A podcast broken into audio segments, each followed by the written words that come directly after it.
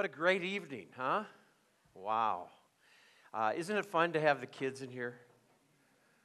Uh, there is just this added dose of life and energy, and it's so awesome that Family Fest has had the vision for having KCs so that we can experience both worlds. They're now back in their little world, and we're here, but yet to come together is just, just fantastic. It was a good day, and uh, thank you for following up on. I encouraged or invited many of you, if you get a chance, just introduce yourself. And I was trying to meet you, and uh, so it's uh, it's great, and I hope to meet all the rest of you at some point yet too. But tonight, um, I want to talk about overcoming insecurities. So here's the question for tonight: How are you doing with your insecurity? Now, let's just take a survey. How many of you here tonight struggle with insecurity? Okay, about half. The rest of you are lying simply because you're too insecure to admit that you're insecure. So I thought it would be just really interesting tonight with as sort of a big small group if we just started here with Gino and that we'll all individually stand and share our deepest insecurities. So, uh, would you like to go first? Oh, I'd love to go first. I see people peeling off and going to join the kids, right? Oh, we're all insecure, without a doubt. And you might say, well, what is insecurity? Well, there's a lot of fancy definitions, but basically, it's a sense of anxiousness or anxiety or a lack of confidence about how we compare to other people. Insecurity is really about trying to find approval.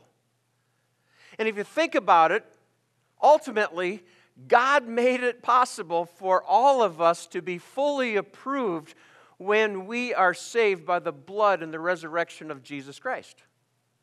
But in the meantime, we struggle with insecurity, and it's a crime. It's, it, we all have it.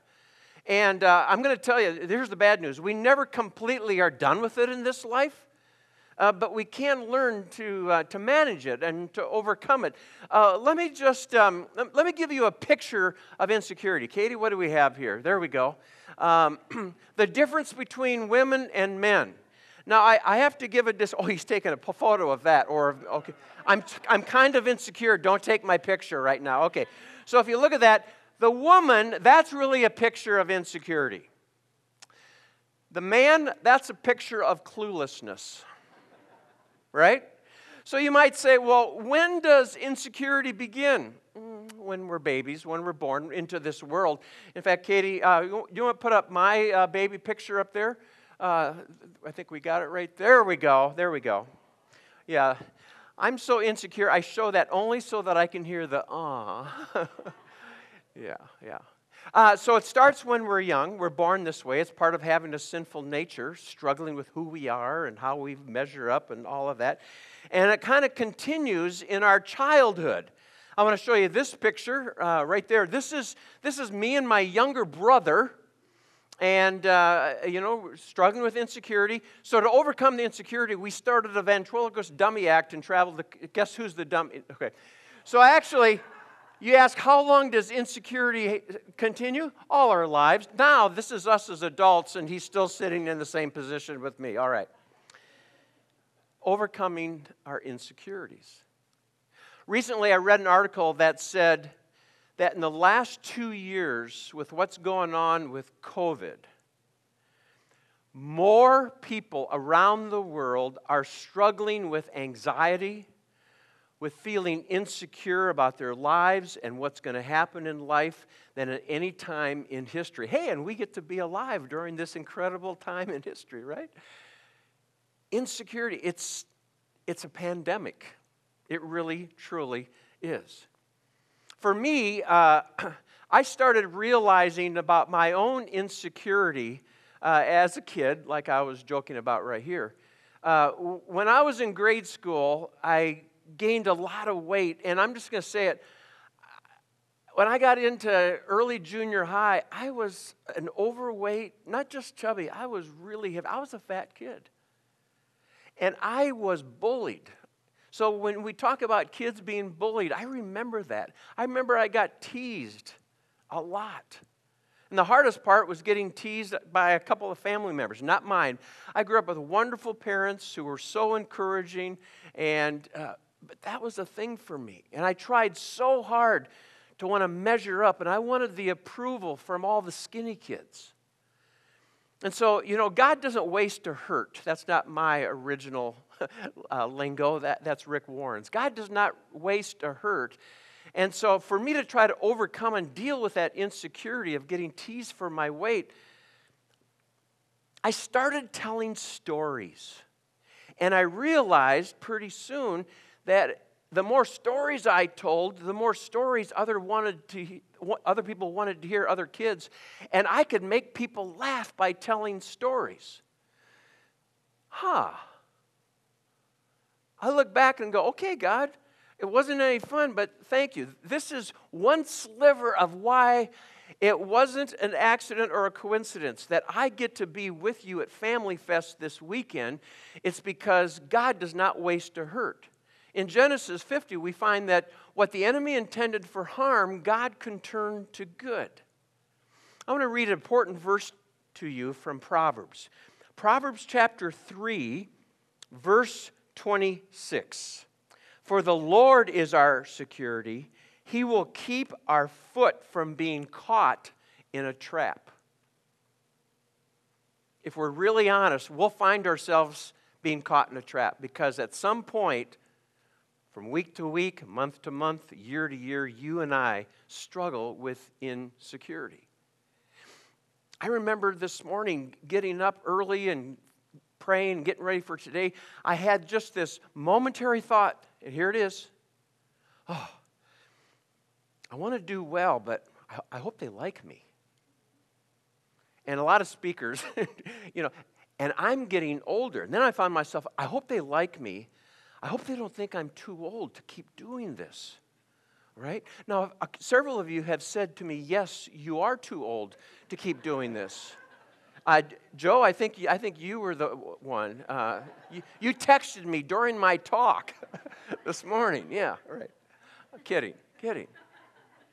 But you, you see how this trap can happen? And then I went, whoop, sorry, Lord. If I'm thinking that way, it's about me. It's about my glory. And God, what you want is for us to give you glory in every way. Because you alone, God, are our security. You want to keep our feet from being caught in the trap of insecurity. Let me take you to the Old Testament, the story of Saul. And I'm just going to review, highlight a little bit what happened in his life and his dealing with insecurity. Uh, you might recall that uh, there was an incident where God had commanded Saul to destroy the Amalekites completely, everything about them, all their possessions, everything. And they were supposed to get rid of everything, but when the battle and the destruction was over, they came to find out that Saul had been keeping some livestock for himself. And so Samuel prods him and confronts him about it. And he says, Oh, we just, we just kept a few, some of the prized ones for the sacrifices. 2 Samuel 15 24. Then Saul admitted to Samuel, Yes, I have sinned. I have disobeyed your instructions and the Lord's command, for I was afraid of the people. You see the approval bit there? I was afraid of the people and did what they demanded. So basically, his insecurity now shows up in, in three stages. Here's the first stage. If you go back to chapters 9 through 12, he is fearful of not gaining people's approval because when Samuel first comes to him and talks to him about becoming king, he's going, Oh, whoa, what? It was sort of a false humility. What, you mean me? Oh, no. You know, I'm just, I'm just from this, you know, poor family, and oh, no, not, not, not me. The second stage, Saul is obsessed with keeping the people's approval. In chapter 13, Saul is terrified about how his troops are responding to him. And he offers a sacrifice, and the people scatter. And he wasn't supposed to do that. The priests were supposed to be doing that, so he disobeyed. And then in chapter 14, in order to try to keep his soldiers' loyalty to himself, he declares, Until we defeat the Philistines, nobody can eat. Because if you eat before the battle's done, I'll kill you. So what happens? The troops are hungry.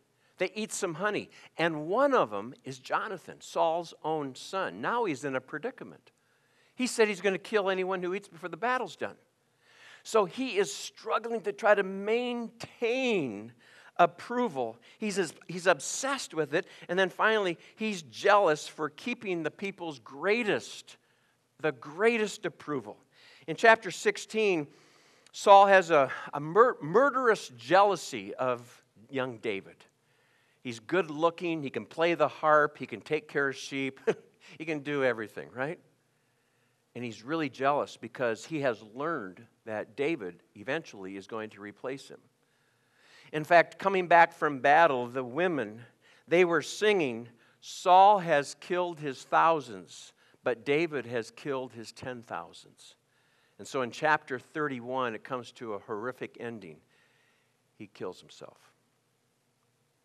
So it's sobering. Insecurity is a trap that God wants you and I to avoid. And if we're caught in that trap, to be able to find that freedom. So, again, worship band, thank you. The songs you chose were absolutely perfect for what we're looking at here tonight. So, here's what I'd like to do I'd like for us to take a look at three choices. Three choices that if we make continually with the Holy Spirit's help, we're going to be able to overcome our insecurity struggle in this life. Here's the first one we need to remember that our identity is in Christ. The, our identity is in Christ. I'm just going to read from Galatians 2. Paul writes this My old self has been crucified with Christ. It's no longer I who live, but Christ who lives in me.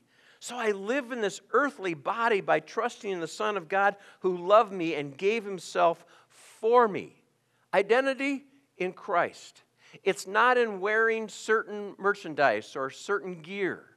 Uh, it's not identity politics. It's not in identity uh, having to do with our 401, how much money we're saving up for retirement. It's not in our social media world. I, I remember several years ago when, uh, when I went on Facebook. Uh, here's another example. I'm being real vulnerable. Here's another example of how insecure I was. Uh, you know, sometimes when I'd speak at something like this, people would friend me on Facebook. And, and so I'd say, sure. And so then I started seeing more and more likes and more and more friends. And then my dear friend Bob Stromberg and I, he and I would go back and forth. How many, how many, uh, how many friends do you have on Facebook?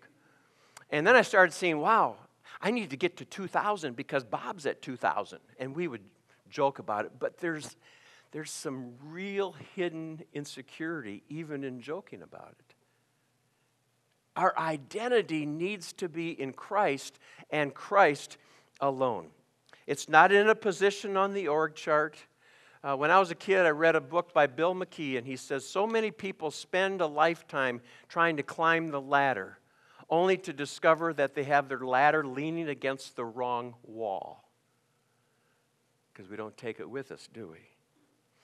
It completely affects our relationship with others when our identity as Christ followers is in something else versus in Christ. Let me give you the second choice that we need to make on a daily basis if we're going to overcome insecurities.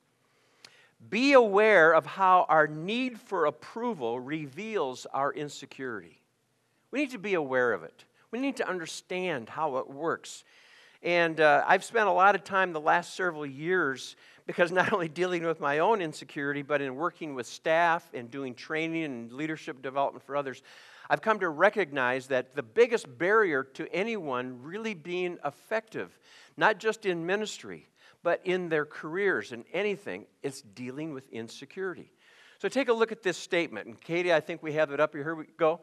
Uh, let's go to that next. Yes, my insecurities show up when I feel, I feel that I should be in control. I'm going to give you seven examples of how insecurity manifests itself.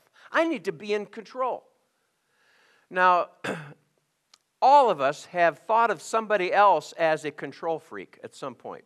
he's, he's laughed. Okay, now, spouses, don't look at each other right now. That's, that's not permitted. Uh, we're, we're, not thinking about each other being a control freak. Okay, now we're nudging. We're really getting into it here. But uh, somebody who has to be in control of the relationship, even of the conversation, the meeting, the moment, the perception that others have of me. And you know what it's like when somebody must be in control due to their insecurity. It's sometimes awkward. It's sort of like walking on eggshells around them because you're not sure what they're going to say or how they're going to try to manipulate or take charge.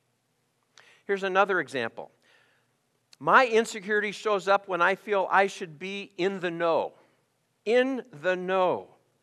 This person will think, How come I didn't know that? Why wasn't I in that text thread? Why wasn't I invited to that meeting? Why does that family, why, why didn't the neighbors invite us? When did that happen to you? Nobody ever, and it's this idea of being in the know especially in, it can be in a, uh, a regular workplace, it can be in a factory, it can be in a corporate setting. People have this desire when they're insecure to be in the know. And you know what runs rampant with this insecurity? What do you think? Gossip. Gossip. And usually somebody will say something like this Did you hear about so and so? Yeah, I did. Well, how did you know? You already told me that. All right. My insecurity shows up when I feel like I should be in the position. In the position, on the org chart. This starts when we're kids. The idea to be the first in line, the first to get the best cookie that's on the plate. And uh, as adults, we may go, hey, I deserve a better position. I should be recognized. Because deep down, we might want a little more power, a little more influence. An insecure person might be clamoring for position because they really want the power and they diminish others who get in the way. How about in the spotlight? In the spotlight. This person needs to be the center of attention. Now, I am literally in a spotlight right now, all right? But being in the spotlight does not mean just being on stage, wanting to be seen and wanting to be heard. It can be in a conversation, it can be in a group of people. It's somebody who talks too much. And that's my downfall because I enjoy getting up and talking. If I'm insecure, not only might I be wanting to be in control, I might find myself talking or dominating the conversation. How about you? Here's another one in demand. This person can't say no. Can't say no. He or she believes that the more you are being asked to do things, the more teams, the more committees, the more groups you're being asked to be part of, people will start to understand just how important we are. And then we'll feel more valued, maybe. How about this one? Insensitive.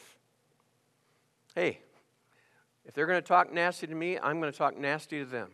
When we're feeling insecure, there's no forgiveness toward one another. When we're feeling insecure and we're insensitive, it tends to come out verbally, oftentimes in anger, or it might be what the last one is that I want you to see. We might go into hiding, we might just withdraw.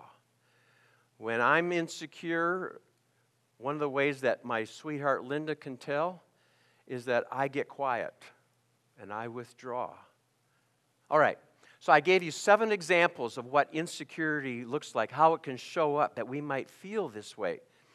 Now, here's a survey. Be as honest as you can. How many of you thought of at least someone who fits one of those seven descriptions? You thought of someone. Come on, be honest. Yeah, yeah. I, oh, yeah, yeah. You don't have to raise your hand. Did we think about someone else first, or did we think about ourselves first? This is probably one of those times, this statement is not original with me. This is probably when we need holy discontent and say, God, it's about you, not about me. So before I'm worrying about how insecure everybody else is and the way it shows up, let's work on me. Let's work on me.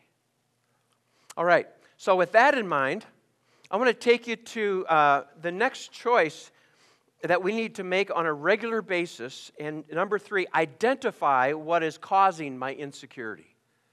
Let's see if we can identify. I gave you an example of when I was an overweight kid and being bullied and being teased. And I wanted approval so bad. And that experience, that season of my life really impacted me. Here's one reason, one cause of our insecurity we forget who we are in Christ. We hear it. I mean, my sense in conversation with all of you is that you're all at least pretty regularly involved in church and the fact that you're here, you're interested in growing spiritually. But sometimes we just plain forget about who we are in Christ. Paul says in Ephesians chapter 1, verses 4 and 5 even before he made the world, God loved us and chose us in Christ to be holy and without fault in his eyes. Think about that. Holy. That's how he sees us. The world has a perception of how it sees us. We have a perception of how we think we measure up to the world. But God is saying, no, no, no. I see you as holy and blameless because of what Jesus has done. God has decided in advance to adopt us into his own family by bringing us to himself through Jesus Christ. This is what he wanted to do, and it gave him great pleasure. We're adopted as his children. He wants to make us holy. Sometimes we forget that. Six years ago, one of my best friends really caught me off guard. I was in my office at church, and uh, he called up, and uh, I could tell he was sobbing. He was just crying. He said, Byron, I just pulled over the side of the road. I need to talk. I said, What's up? And he just blurted out, I had an affair. I had led this friend of mine to Christ when he was a sophomore in high school. Totally faked me out. And for a while, he had faked his wife out. And the, the, the horrendous realization of how he had messed up. And of course, I reminded him of forgiveness. I reminded him of God's love, that God can do the impossible, could save his marriage. But over the course of weeks and months, he would say things like, Byron, there can't be any way that God can love me as much now as he did before the affair. I go, but he does. Because of Jesus' blood, he sees you as holy and blameless. And then he'd do okay for a while, and then we'd have another conversation, and he would express his doubts again. And when he doubted God's love and forgiveness for him as his child, you know what happens? He started to depend on God's strength to restore him less and less. And when you depend on God less, you depend on yourself more. And when you depend on yourself more, you screw up more. And when you screw up more, you doubt God's love more. And when you doubt God's love, you depend on yourself. You mess up more. It's this vicious, vicious cycle. It's like a small snowball start, starting at the top of a mountain and rolling down just out of, out of control. And that was my friend. He's doing great now. But it took time of healing and forgiveness. And he had to get to the place where he recognized my identity is in Christ, not in my failures, but in Jesus who has saved me in spite of my failures. Here's another cause sometimes, and we want to identify what's causing our insecurities we compare ourselves with others. You know, we'll look at famous people, celebrities, athletes. I was going to say politicians, but I don't think that uh, that works anymore. Um, you know, uh, we th- as as kids, I remember my sister was all about the Ken and Barbie doll, and you know, and little girls wanted to be like Barbie, and and, uh, and I never wanted to be like Ken. I didn't care, uh, but uh, or a Disney princess, you know, or now I wish for just one afternoon I could be like Patrick Mahomes. You know, just for one afternoon, it would be amazing. And I might feel jealous because when I compare myself to others, that's when the doubt sets in. That's when I forget who I am in Christ, that my identity is in Him. And when I start comparing myself to others, the insecurity can totally take over. By the way, a little tip if you want to feel better about yourself when it comes to comparing, just go and sit in the mall for a while and watch a thousand people go by. You'll probably feel better about yourself in some way. Here's what Paul says in Galatians 6 Pay careful attention to your own work, for then you'll get the satisfaction of a job well done, and you won't need to compare yourself to everyone else. Here's another thing that can cause our insecurity, and we're trying to identify. So, as I'm going through this, see if you can get a handle on what maybe causes your struggle with insecurity. We can't let go of a painful past. We can't let go of a painful past. People who've been victimized or abused or experienced failure need extra grace in dealing with insecurity. Psalm 34:18 the Lord is close to the brokenhearted. He rescues those whose spirits are crushed. When I was uh, pastoring in southern Minnesota for 11 years, there was a, a, a, time when the four of us pastors went through an evaluation about how we were doing in our role as pastors. And so they filled out a survey. There were about 12 or 13 leaders, board members, elders, and all of that. And they filled out the survey. And the, the ranking with about 50 questions was 1 to 5. And 5 was the highest, 1 was the lowest. And so we actually read the results for the four of us pastors in front of the four pastors and in front of the 13 leaders in our church. And as we went through it, for the most part, the other three pastors and myself, we were getting fours and fives. It was feeling good. But there was one that was giving me a one on everything. In fact, one elder blurted out, he says, I think somebody misunderstood. They probably thought that one was the best, five was the worst. You're good, you're doing good, Pastor Byron, you're doing really good. Of course, I went home thinking about that. The next morning, I'm back in my office, phone rings. And on the other end, I hear hyperventilation. I said, Who is this? This is Mark.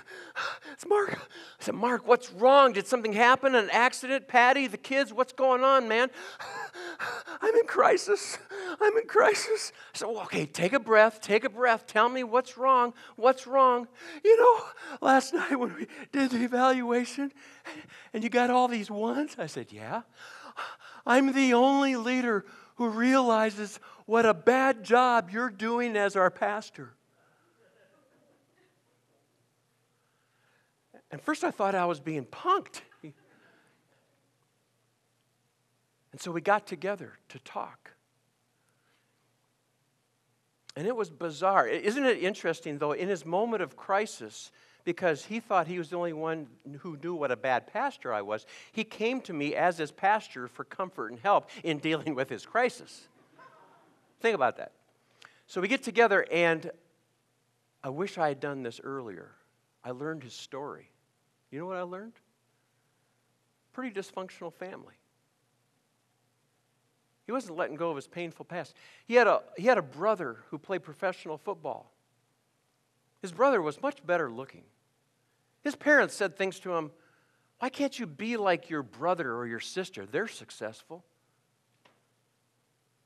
And he had this emotional, dysfunctional abuse. And this was his opportunity in his own insecurity of not letting go of his painful past to lash out toward me.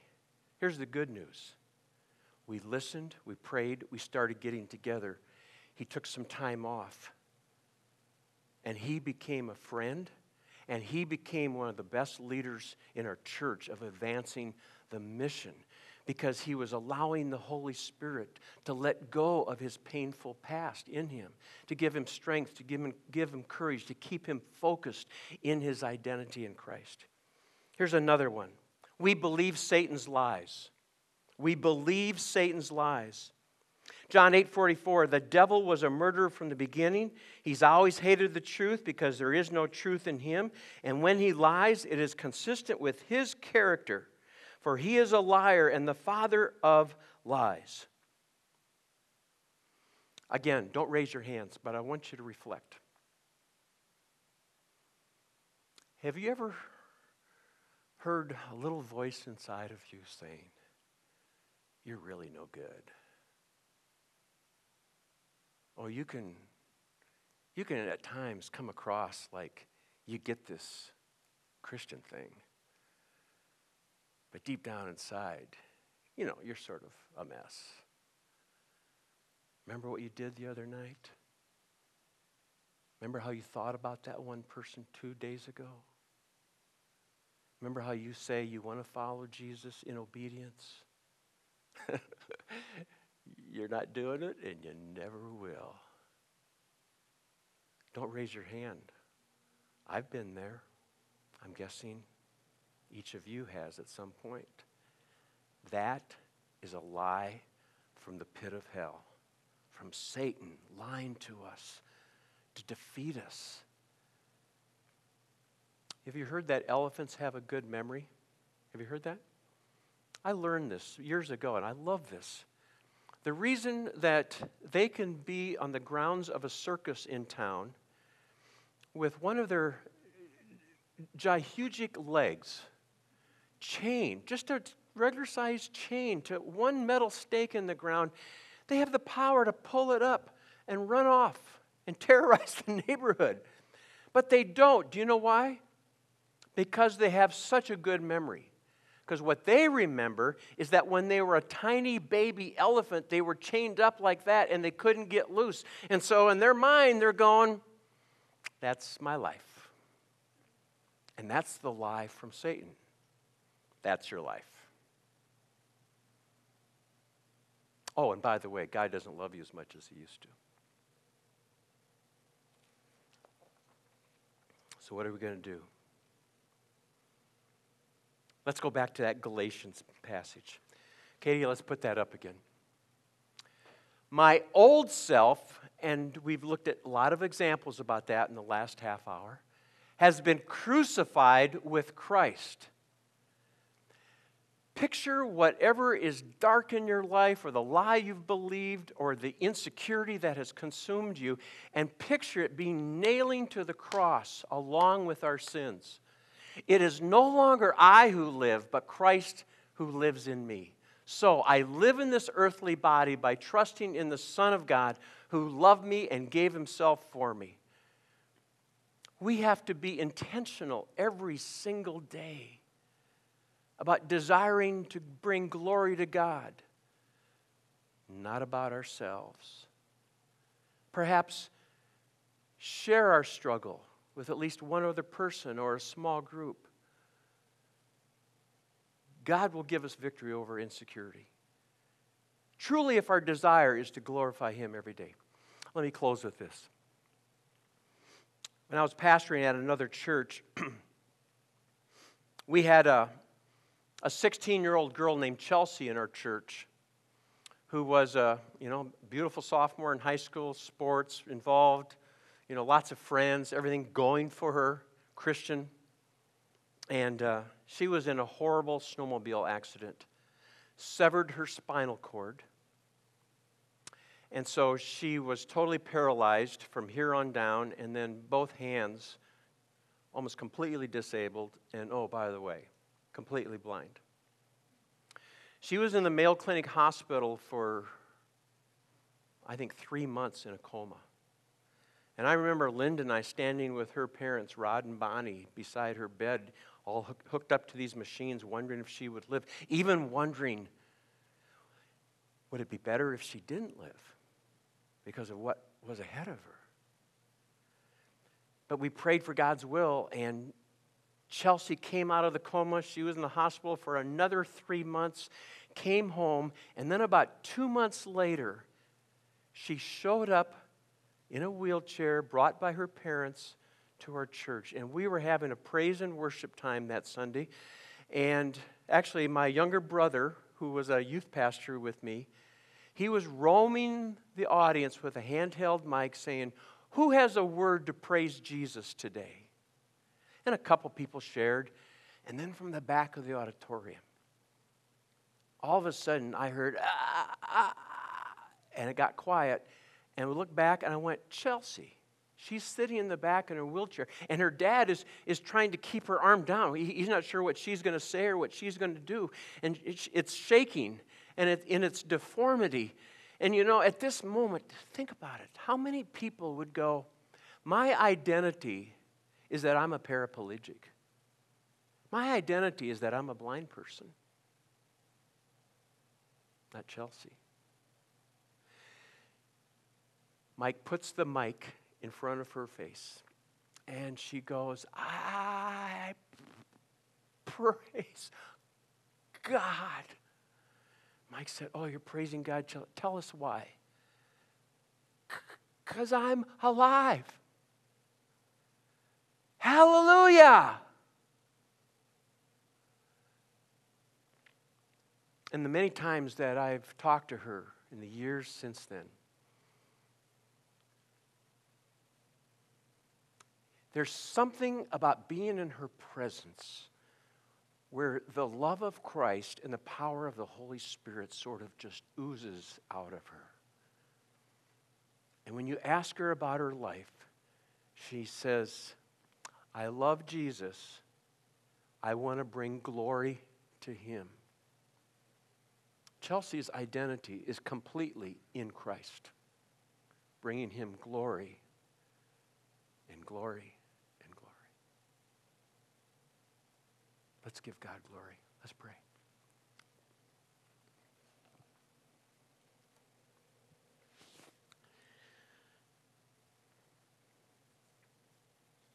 Father God,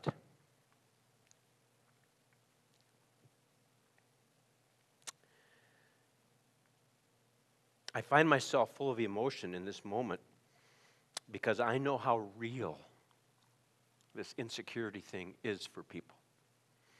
We go through seasons, and then we struggle, and then we do better for a while. So, Father, I'm praying in the name of Jesus that your Holy Spirit will do the work that only your Spirit can do in the hearts and minds and souls of everybody in this room right now. That they would recognize your unconditional love for them, that you created them fearfully and wonderfully, that you have a plan and a purpose for their lives. And you want to give them victory over Satan's attacks. You want to give them victory in overcoming the insecurities that we all deal with. God, we want to trust you on a daily basis to remember that our identity is in you and to trust you and live for your glory, not for ours. Would you do that for us, Jesus? Thank you. In Jesus' name, amen.